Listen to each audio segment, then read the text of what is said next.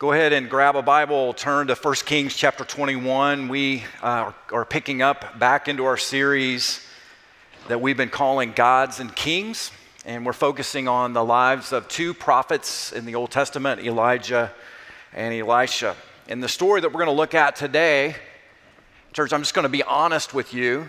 Uh, you're not going to like this story. I'm just going to shoot straight with you. Um, in fact, it's probably going to tick you off. So, be ready for that today. And uh, this story uh, happened 3,000 years ago. And uh, it's just as relevant as if it happened yesterday because what we're going to read about happens every single day. And uh, you'll, you'll, you'll kind of find out what we're talking about here in just a minute. But we're really, this is a story about, about injustice, and it's the story about the justice of God. And what, what we see in this story is that uh, it reminds us what it is like to suffer injustice. And it also reminds us what it costs to do justice. And then it reminds us of how much we long for the justice of God in a very unjust world. And so we're going to read a sizable portion of Scripture. We're going to read the entire chapter. So this is a little bit long. So if I understand if you can't stand for this, but if you are willing and able, let's stand together as we read the Word of God this morning. So 1 Kings 21, verse 1. Now, Naboth the Jezreelite had a vineyard in Jezreel beside the palace of Ahab, king of Samaria. And after this, Ahab said to Naboth, Give me your vineyard that I may have it for a vegetable garden because it is near my house, and I will give you a better vineyard for it. Or if it seems good to you, I will give you its value in money. But Naboth said to Ahab, The Lord forbid that I should give you the inheritance of my fathers. And Ahab went into his house vexed and sullen because of what Naboth the Jezreelite had said to him, for he had said, I will not give you the inheritance of my fathers. And he lay down on his bed and turned away his face and would eat no food. But Jezebel, his wife, came to him and said to him, Why is your spirit so vexed that you eat no food? And he said to her, Because I spoke to Naboth the Jezreelite and said to him, Give me your vineyard for money or else, if it please you, and I'll give you another vineyard for it. And he answered, I will not give you my vineyard.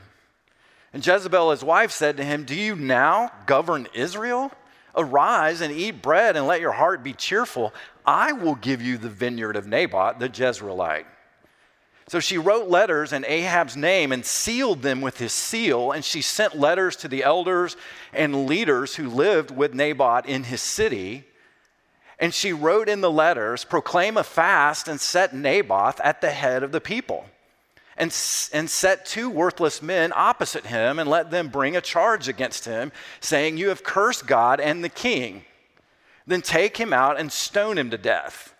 And when the men of, this, of his city, the elders and the leaders who lived in his city, did as Jezebel had sent word to them, and as it is written in the letters that she had sent to them, they proclaimed a fast and set Naboth at the head of the people. And the two worthless men came in and sat opposite, uh, opposite him. And the worthless men brought a charge against Naboth in the presence of the people, saying, Naboth cursed God and the king. So they took him outside the city and they stoned him to death with stones. Then they sent to Jezebel, saying, Naboth has been stoned, he is dead. And as soon as Jezebel heard that Naboth had been stoned and was dead, Jezebel said to Ahab, Arise, take possession of the vineyard of Naboth the Jezreelite, which he refused to give you for money, for Naboth is not alive, but dead. And as soon as Ahab heard that Naboth was dead, Ahab rose to go down to the vineyard of Naboth the Jezreelite to take possession of it. Then the word of the Lord came to Elijah the Tishbite, saying, Arise, go down to meet Ahab, king of Israel, who is in Samaria. Behold, he is in the vineyard of Naboth, where he has gone to take possession. And you shall say to him, Thus says the Lord, Have you killed and also taken possession? And you shall say to him, Thus says the Lord, in the place where dogs licked up the blood of Naboth shall dogs lick your own blood. And Ahab said to Elijah, have you found have you found me, O my enemy? And he answered, I have found you because you have sold yourself to do what is evil in the sight of the Lord. Behold, I will bring disaster upon you, and I will utterly burn you up and cut you off and cut off from Ahab every male, bond or free, in Israel. And I will make your house like the house of Jeroboam, the son of Nebat, and like the house of Baasha, the son of Ahijah, for, for the anger to which you have provoked me, and because you have made Israel to sin. And of Jezebel, the Lord also said, The dogs shall eat Jezebel within the walls of Jezreel. Anyone belonging to Ahab who dies in the city, the dogs shall eat, and anyone of his who dies in the open country, the birds of the heavens shall eat. Verse 25. And there was none who sold himself to do what was evil in the sight of the Lord, like Ahab, whom Jezebel his wife incited. He acted very abominably in going after idols, as the Amorites had done, whom the Lord cast out before the people of Israel. And when Ahab heard these words, he tore his clothes and he put sackcloth on his flesh and fasted and lay in sackcloth and went about dejectedly. And the word of the Lord came to Elijah the Tishbite, saying, Have you seen how Ahab has humbled himself before me? Because he has humbled himself before me, I will not bring disaster in his days, but in his son's days will I bring disaster upon his house. The word of God is a lamp unto our feet and a light unto our path. You may be seated.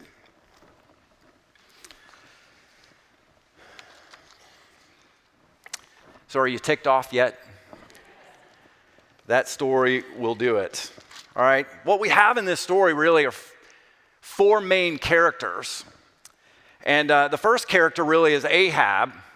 He's the king of Israel.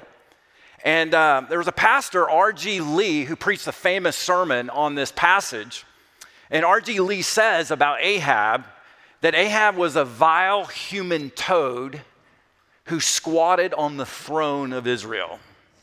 And I think that's a really great description of who Ahab was. He was really the worst king in the history of Israel. And so God sent one of the greatest prophets in the history of Israel uh, to go and confront him. And uh, that's what really this story is all about. So you have Ahab. The second character that we have here is Naboth. And Naboth is a faithful Israelite. And uh, he's faithful to God. And he shows us what it's like to suffer for righteousness' sake. And then we have Jezebel, who's the wife of Ahab, who apparently wears the pants in the family, if you will. And uh, she's really the mistress of Satan here. And uh, she is really bad news. And then the fourth character in this story is God. God, who shows us his justice, but in the midst of his justice, shows us his mercy.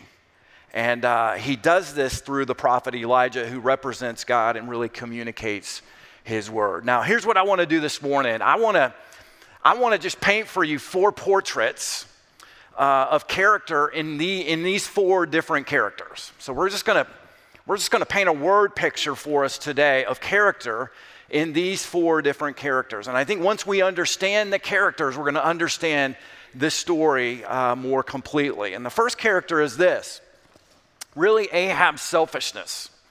This is, I think, the first portrait that we see right off the bat is Ahab's selfishness. Let me show this to you in verses 1 and 2.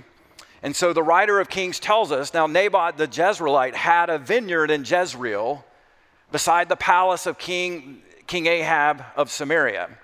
And after this, Ahab said to Naboth, Give me your vineyard, and I, I that I may have it for a, my own vegetable garden, because it's near my house, and I'll give you a better vineyard for it. Or if it seems good to you, I will give you its value in money. So, so really, what you have here is a picture of a king who has everything, and yet he's discontent with what he has.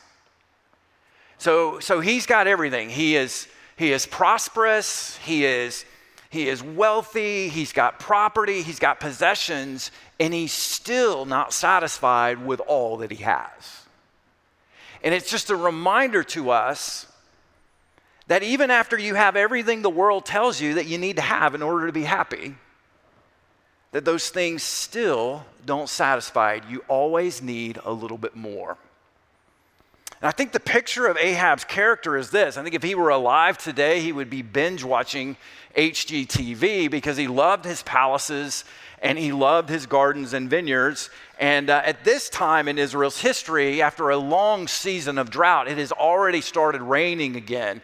And so his vineyards and gardens are growing. And so he wants to expand his land holding. So he goes to this Israelite, Naboth who happens to have a vineyard right next to the palace, and he makes him an offer on that, on that vineyard. And Naboth, which we'll get into reasons why he did this in just a minute, tells the king of Israel, No, I'm not going to sell it to you.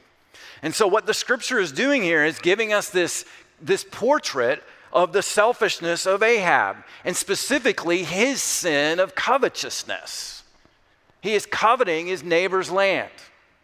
And coveting really is a discontented desire, it is a lust for more. And so here's a king who has everything, and yet he has nothing at all, at least in his mind. And so he's absolutely consumed with taking and having this vineyard and taking it from Naboth.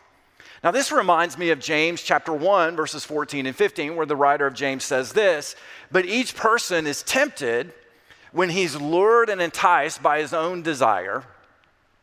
Then desire, when it's conceived, gives birth to sin, and when sin is fully, fully grown, it brings forth death. And so, what James is telling us is really the, the process of how sin manifests itself. Sin is sourced in our sinful desires, desires that are unchecked and uncrucified. And James reminds us that it always takes us to a place we don't want to go.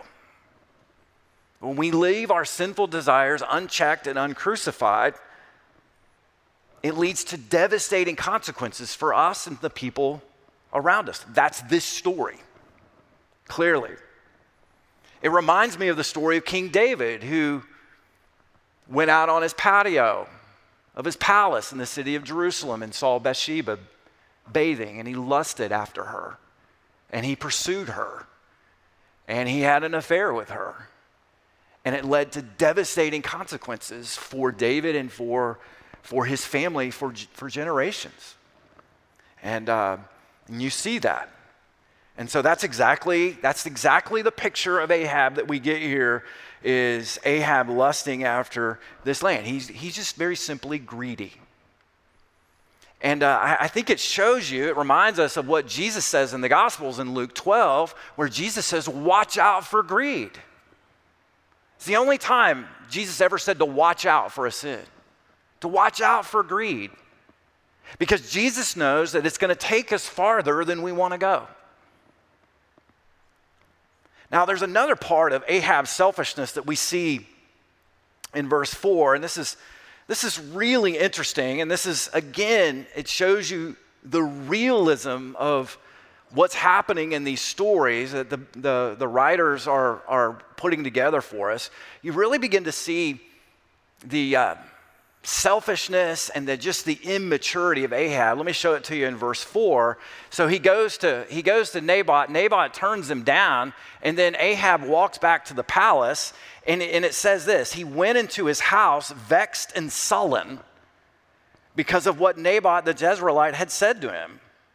For he said, I'm not going to give you my inheritance, the inheritance of my fathers. And then he said, and then the writer tells us this He lay down on his bed, turned away his face, and would eat no food. Now, what's happening here is, is really this. When, the, the writer of Kings is telling us that he's vexed and sullen. What in the world does that mean, vexed and sullen? What it means is this that, that Ahab church, is just a spoiled brat. That's what it means. He is literally pouting. He is the king of Israel. He doesn't get what he wants, so he goes back to the palace crying and upset, and he gets into bed and he's not going to eat his peas and carrots that night because he doesn't get what he wants. He's, he is, he's upset that he doesn't get his way. He's a spoiled brat. Now, now just keep in mind, church, he's the king of Israel. He's got, he's got an entire staff of comedians, dancers, musicians, massage therapists. I mean, he has everything at his disposal, and nothing can cheer him up. And this is not even the first time that the scripture tells us that he was vexed and sullen, because the writer of Kings tells us in chapter 20, the previous chapter, the very same description of Ahab over a whole nother issue. So, what you have is you have a pattern of pouting in his life. And uh, it shows you the condition of his heart, it shows you that he is radically self centered. And the reason why is because Ahab is an idolater. Ahab has rejected the worship of the true God, and he's worshiping the Baal gods. And the thing about idolatry, what it does for us, is that anytime we put something or someone in between us and our relationship with God, or we put something or someone as first in our, in our life and God as second, what it does is it really puts us first. It's really us saying, I'm first, I'm in charge, and I'm calling the shots. And so, what happens as a result of that choice is we become a slave to our feelings, we become a slave to our moods, and we become a slave to our sinful desires. And that's exactly what we see going on in Ahab.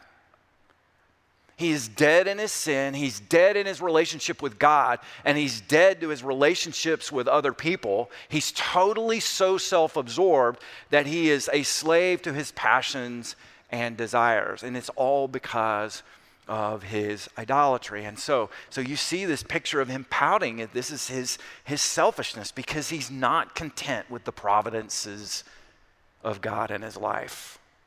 He is the moody monarch. There's no question about that. So that's Ahab's selfishness. Let me show you another portrait to kind of help us dig into this story a little bit more. This is Naboth's righteousness. Now, in this story, Granted, we don't know a whole lot about Naboth. Uh, he says very few words. The only words that he says are recorded in verse 3. But I want you to notice how he responds to Ahab's request. Naboth said to Ahab, The Lord forbid that I should give you the inheritance of my fathers. Now, this is very interesting because, because really what you see is you begin to see Naboth's motivation here you really begin to see that Naboth is theologically motivated. He's not financially motivated, which is very rare. What you see is that Naboth has a passion for God, not a passion for more stuff. You see, Naboth is pursuing a closer relationship with God. He's not pursuing more money, he's not pursuing a political favor, and he's not pursuing a political position which is really rare today. The truth is, is Naboth is pursuing God. That's where his attention is. That's where his affection is. Now, Ahab was in a wheeling dealing mood. Naboth had the leverage with him because Ahab really wanted that vineyard.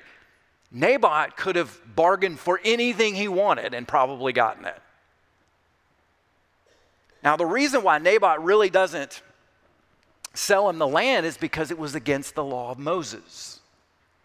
You see, there was, you know, the story about how God called Abraham to this land, and then God raised up Joshua to, to really conquer the land for the people of God, for the people of Israel, and then the land was, was divided up into allocations of land to the 12 different tribes of Israel.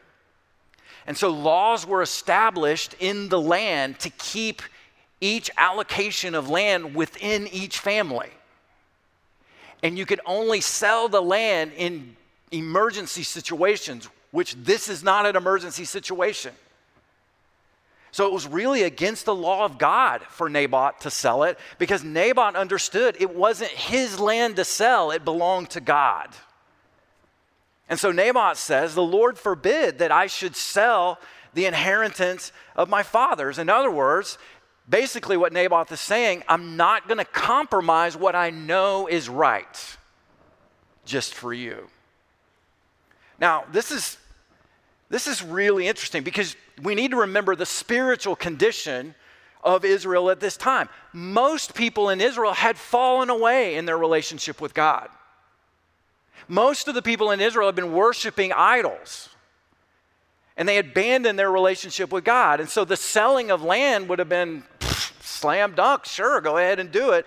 Everybody else is compromising. Why don't I go ahead and do it as well? But that's not Naboth. Here you have a, a, a godly man living a godly life amidst rampant ungodliness. He's living counter to the culture around him. He's a man living by principle and not profit. And he's not going to sell his soul for wealth, land, or security. See, Naboth knew the Word of God, and he was committed to the Word of God. You see, I love, the, I love Micah 2 1 and 2, which really speaks to this. Let me, let me show it to you. Uh, Woe to those who devise wickedness and work evil on their beds. When the morning dawns, they perform it because it is in the power of their hand. They covet fields and seize them and houses and take them away, and they oppress a man and his house, a man and his inheritance.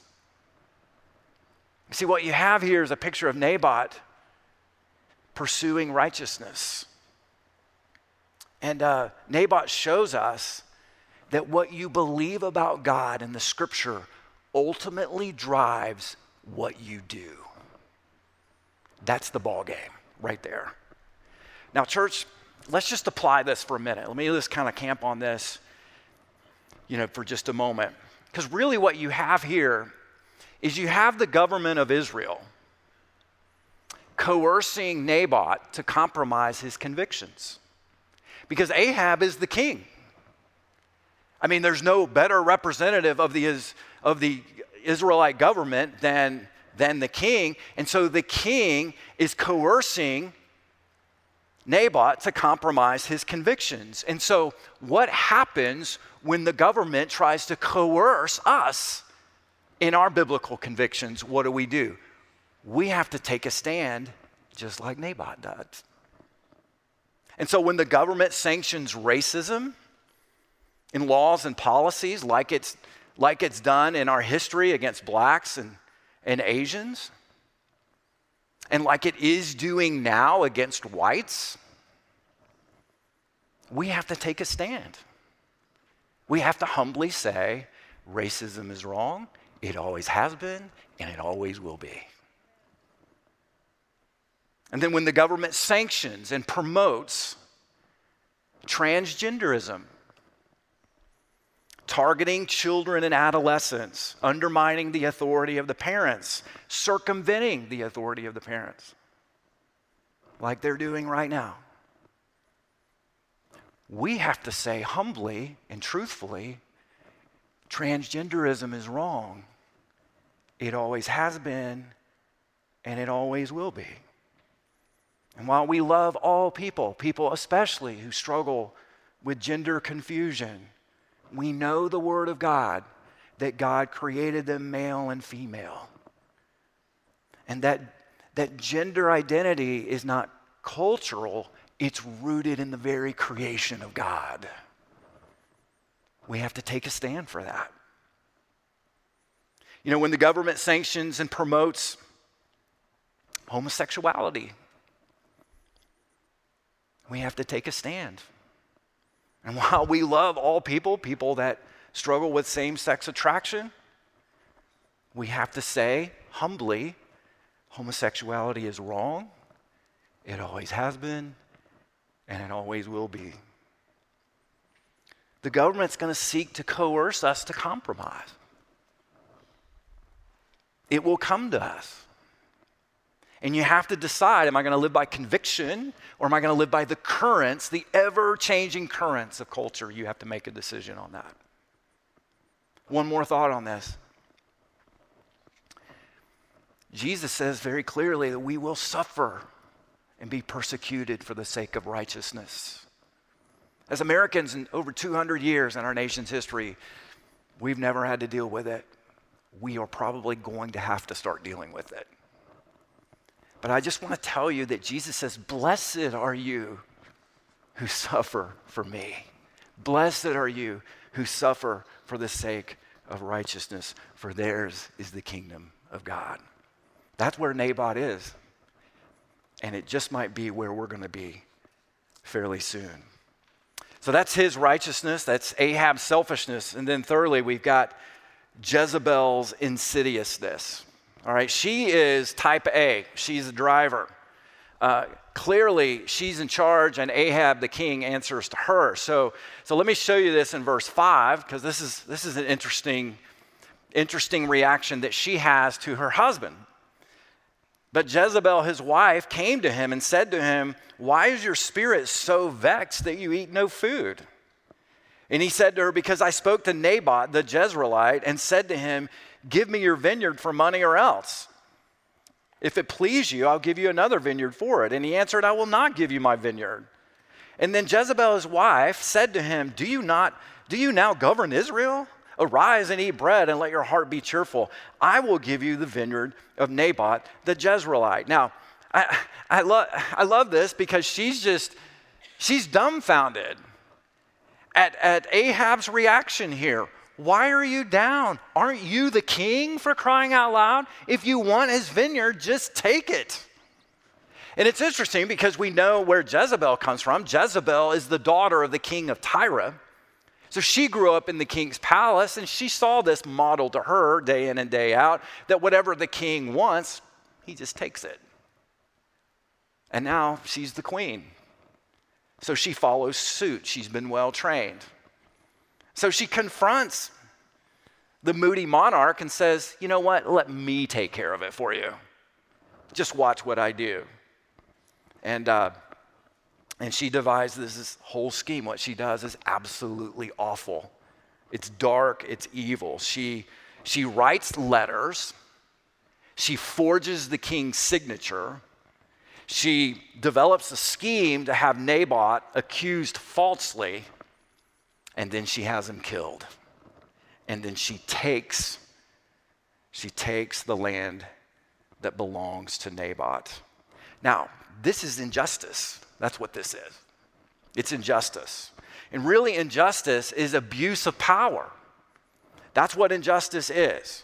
So instead of using their power to be a blessing to the people that God has given them charge over, they use their power to destroy their own people and take whatever it is that they want. In this case, a vineyard. It reminds me of the famous Lord Acton quote where he said this that power tends to corrupt and absolute power corrupts absolutely. And we see the corrupt condition of Jezebel's heart here. She, she along with Ahab, conspire a huge injustice uh, against, against their people.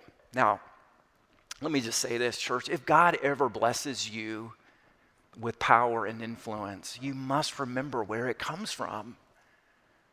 You must remember that it's a gift from God you, you must remember that the purpose of power and influence is for you to use it to bless others, not for your own selfish gain, not to establish your comfort or your position. You see, power and influence are to be used to be a blessing to others, especially those who have no power and influence. And you see this in Proverbs 31, verses 8 and 9, where the writer of Proverbs says this Open your mouth for the mute.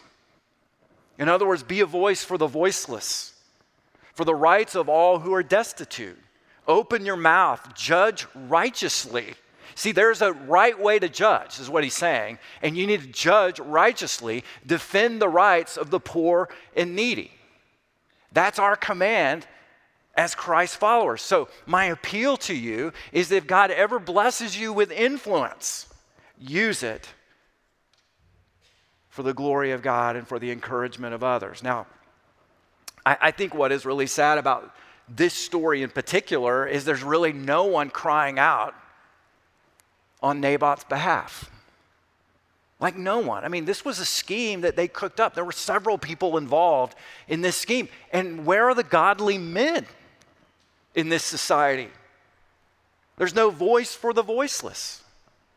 Everybody's pretty pleased with how the plan was executed, and everybody's going home.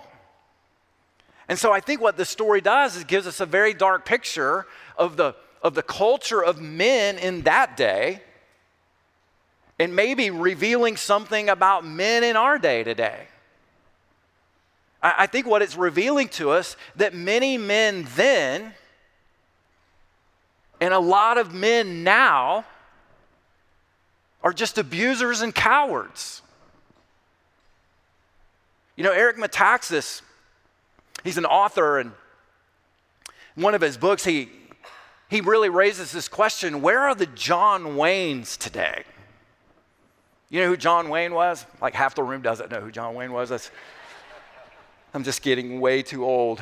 Um, but he played in a lot of westerns, 40, 50 years ago. And so, and so Eric Metaxas is asking, where are the John Waynes today? And why is it that people still love John Wayne? And the answer to that is because John Wayne was a strong man who defended the weak. That's what he did. You know, many years ago, there was a television show called The Rifleman. So I'm just dating myself again. So um, the show was really geared towards young boys. And uh, the, really, the purpose of the show was to teach young boys how to be strong and how to defend the weak and the needy. And you know what's sad about it? The show would never go today. It wouldn't go today. Because our culture has become so feminized and I think what's happening is because of excessive video gaming and because of pornography and because of the feminization of men, we are not creating a culture of godly men in our country. There's a shortage, there is a crisis of manhood in our culture today. And so, guys are generally speaking either known for abusing the weak or not defending the weak at all. And I think Governor Cuomo is exhibit A even for that. You see, injustice rules the day when men are abusive and men are passive. That's when injustice rules. And so, what we need is a revival of honorable men, godly men who will keep their hands off women and who will look out to the least of these. Can I get an amen to that? And so, we want to be a church. You know, the vision that God has given us as a church, we want to be a church where, where godly men are being raised up, right? Where husbands and fathers and men love God and love their families and are willing to lay down their lives for the kingdom of God. That's, what, that's the vision that we have. And I just want to encourage you, men, we're going to be launching this fall a men's Bible study called Fight Club and how to overcome temptation. We're going to be doing a, a biblical study on that, and uh, we're going to be doing it in community with other men. And I want to encourage you, men, to jump into this because it will be life changing. Now, back to the story. So Naboth is dead. They have killed him, they have killed his sons because they didn't want any legal entanglements related to his sons and that vineyard. So they just took his sons out. And so that's how, that's how bad this is. And it seems like at this point the story is over. It seems like you know uh, Ahab is eating a taco out on his patio, and then and then and Jezebel she's laughing all the way the bank, you know, talking about look what I pulled off, you know, um, you know, everybody's just excited.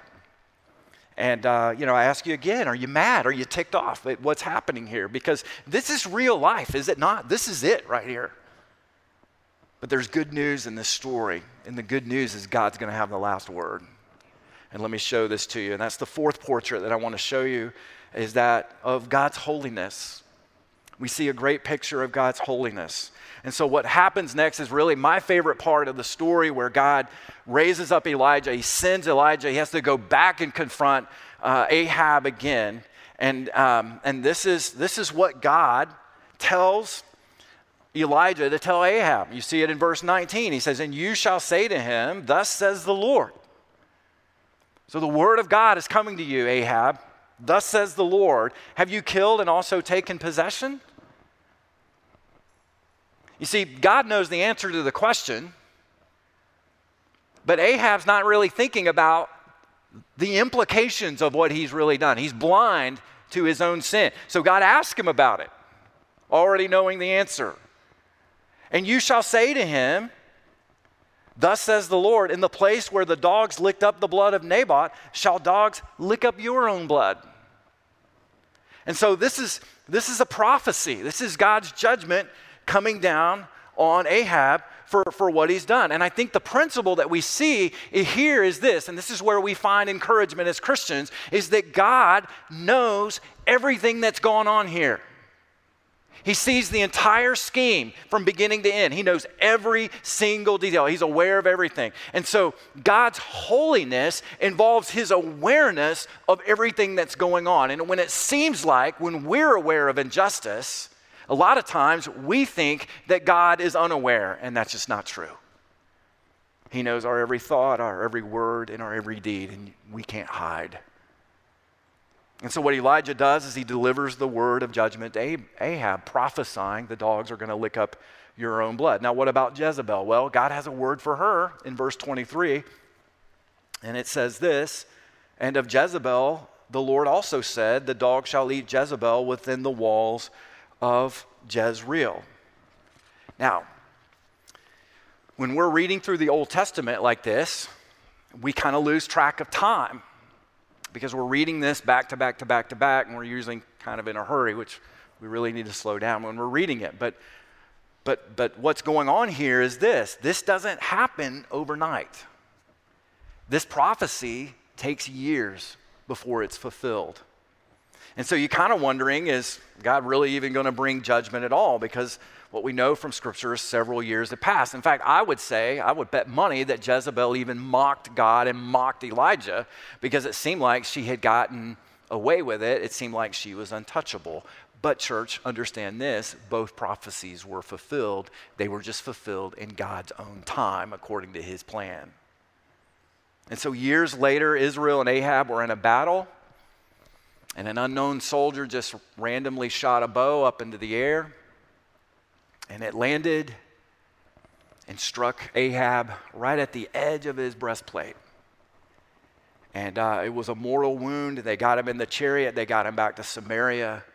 He bled to death and died. And this is what 1 Kings 22 tells us uh, the fulfillment of this prophecy. And they washed the chariot by the pool of Samaria and the dogs licked up his blood according to the word of the Lord that had been spoken. Now, that's one prophecy fulfilled. What about Jezebel? Well, it's interesting because Jezebel is back in Jezreel and she is thrown off the wall surrounding the city and she lands on the ground, a huge fall. The Bible tells us that her blood spattered on the ground, that the horses were spooked and she was immediately trampled. And then after that happened, 2 Kings 9 tells us, but when they went to bury her, they found no more of her than the skull and the feet and the palms of her hands because the dogs had ravaged her, just eaten her to death, basically. And so this is God's holiness bringing his justice. And so God's justice doesn't mean that it's going to come on our timetable when we want it, but rest assured it's going to come. There's going to be a payday someday. You can bet the world on it. I can promise you that because God will have the last word. Now, the great news of the gospel is this that even in this story, the judgment of God is not the last word. What we see is a picture of God's mercy and love. We, we see the gospel of grace right in the middle of this. And so, and so like I mentioned, God's judgment doesn't come immediately. Uh, but as you read this story, there's an interesting twist in the story right at the end of the chapter. I don't know if you caught it, but you, let me show it to you in verses 27, 28, and 29. This is really interesting. Now, when Ahab heard those words, he tore his clothes and put sackcloth on his flesh and fasted. So those are, those are steps of repentance there. And he lay in sackcloth and went about dejectedly. And the word of the Lord came to Elijah the Tishbite, saying, Have you seen how Ahab has humbled himself before me? Because he's humbled himself before me, I'm not going to bring disaster in his days, but in his son's days, I will bring the disaster upon his house. So this is this is really interesting. So you're like, what in the world is going on? Is God letting him off here? It looks like Ahab is repenting of his sin. And it looks like God's kind of forgiving him of his sin. Well, let me just say this. I don't think this is real repentance. I think this is fake repentance. And the reason why is because if there was real repentance, there would be restitution to Naboth's family, and we have no record of that. I mean, he destroyed an entire family, and there's no steps to reconciliation, restitution. And so I don't think it's real repentance, but I do think it's the real mercy of God. I do think that. And uh, for whatever reason that's not known to us, but only known in the wisdom of God and the secret things of God, God delays his judgment. He delays it. Now, it's important just to remember that just like in baseball, there's a big difference between a rain delay and a game cancellation. You guys follow me? And uh, judgment is not canceled here, it's just delayed a bit, and uh, so that God can reveal his mercy and his love. And I think the question for us this morning is this What kind of God would show mercy to Ahab? Like, why would God do this? Why would he show mercy to Ahab? Well, I, I think when you're thinking about the kind of God that would show mercy to Ahab, he's the kind of God that would show us mercy. He's the same one. And uh, we have to look at our own lives, don't we? You know, while we haven't sinned just like Ahab, we're guilty of the same sins, are we not? Greed and selfishness, worldliness and passivity. Maybe not murder, but anger. Maybe pouting, pouting against the providences of God. And so, what we see is the merciful God that has been so gracious towards us is the same God that we see in this story. And the good news of the gospel is there's only one righteous, and his name is Jesus. And the good news of the gospel is we've been made righteous by him and for him. And so the judgment that should have landed on us landed on Jesus. And we needed a substitute. And that's exactly what we have in Jesus Christ. You see, the righteousness that was required of us by God was provided to us by God through Jesus Christ. So we can't hide from God. He knows our thoughts and our words and deeds and our motives, but we can be hidden in Christ, and that is really good news. Really good news. When you think about it, really, Naboth reminds us of Jesus, doesn't he? I mean, think about what happened to Jesus. I mean, think about the gospel story. I mean, Jesus, he had a vineyard too, didn't he? The Bible tells us his vineyard is Israel. And what happened to Jesus? He was falsely accused too. And they set up a sham mockery of a trial for him. And then they pronounced judgment on him. And you know what they did? They took him to the, to the outskirts of the city and they killed him. So, what you have is you have Naboth pointing us to the cross of Christ, pointing us to the grace of God, reminding us that it's only in Christ that we are safe. It's only in Christ that we are really righteous. And it's only in Christ that we are loved. Praise be to God. So take heart today, church. There's injustice all around us. And we need, we need to be people working and taking a stand for justice. But make no mistake about it, God's going to have the last word and He's going to bring justice throughout all the earth. And we can take great hope in that. Let's pray together.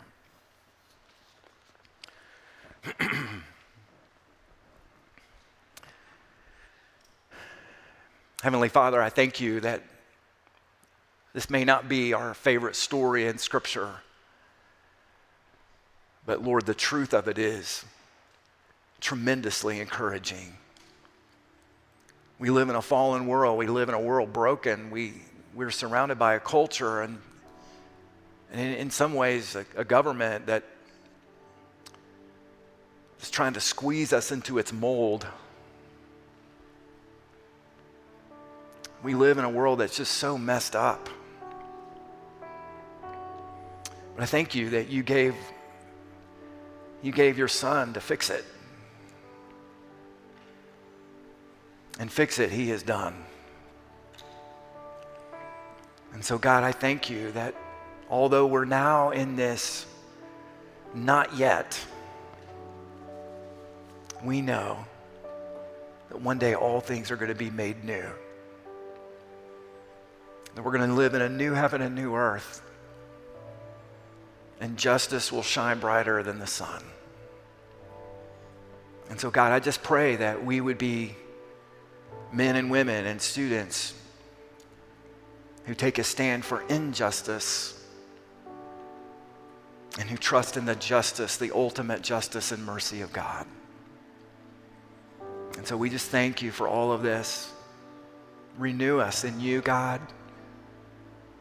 We confess we've just often fall short. We often miss the mark. Thank you that you give us grace. Thank you that you give us mercy.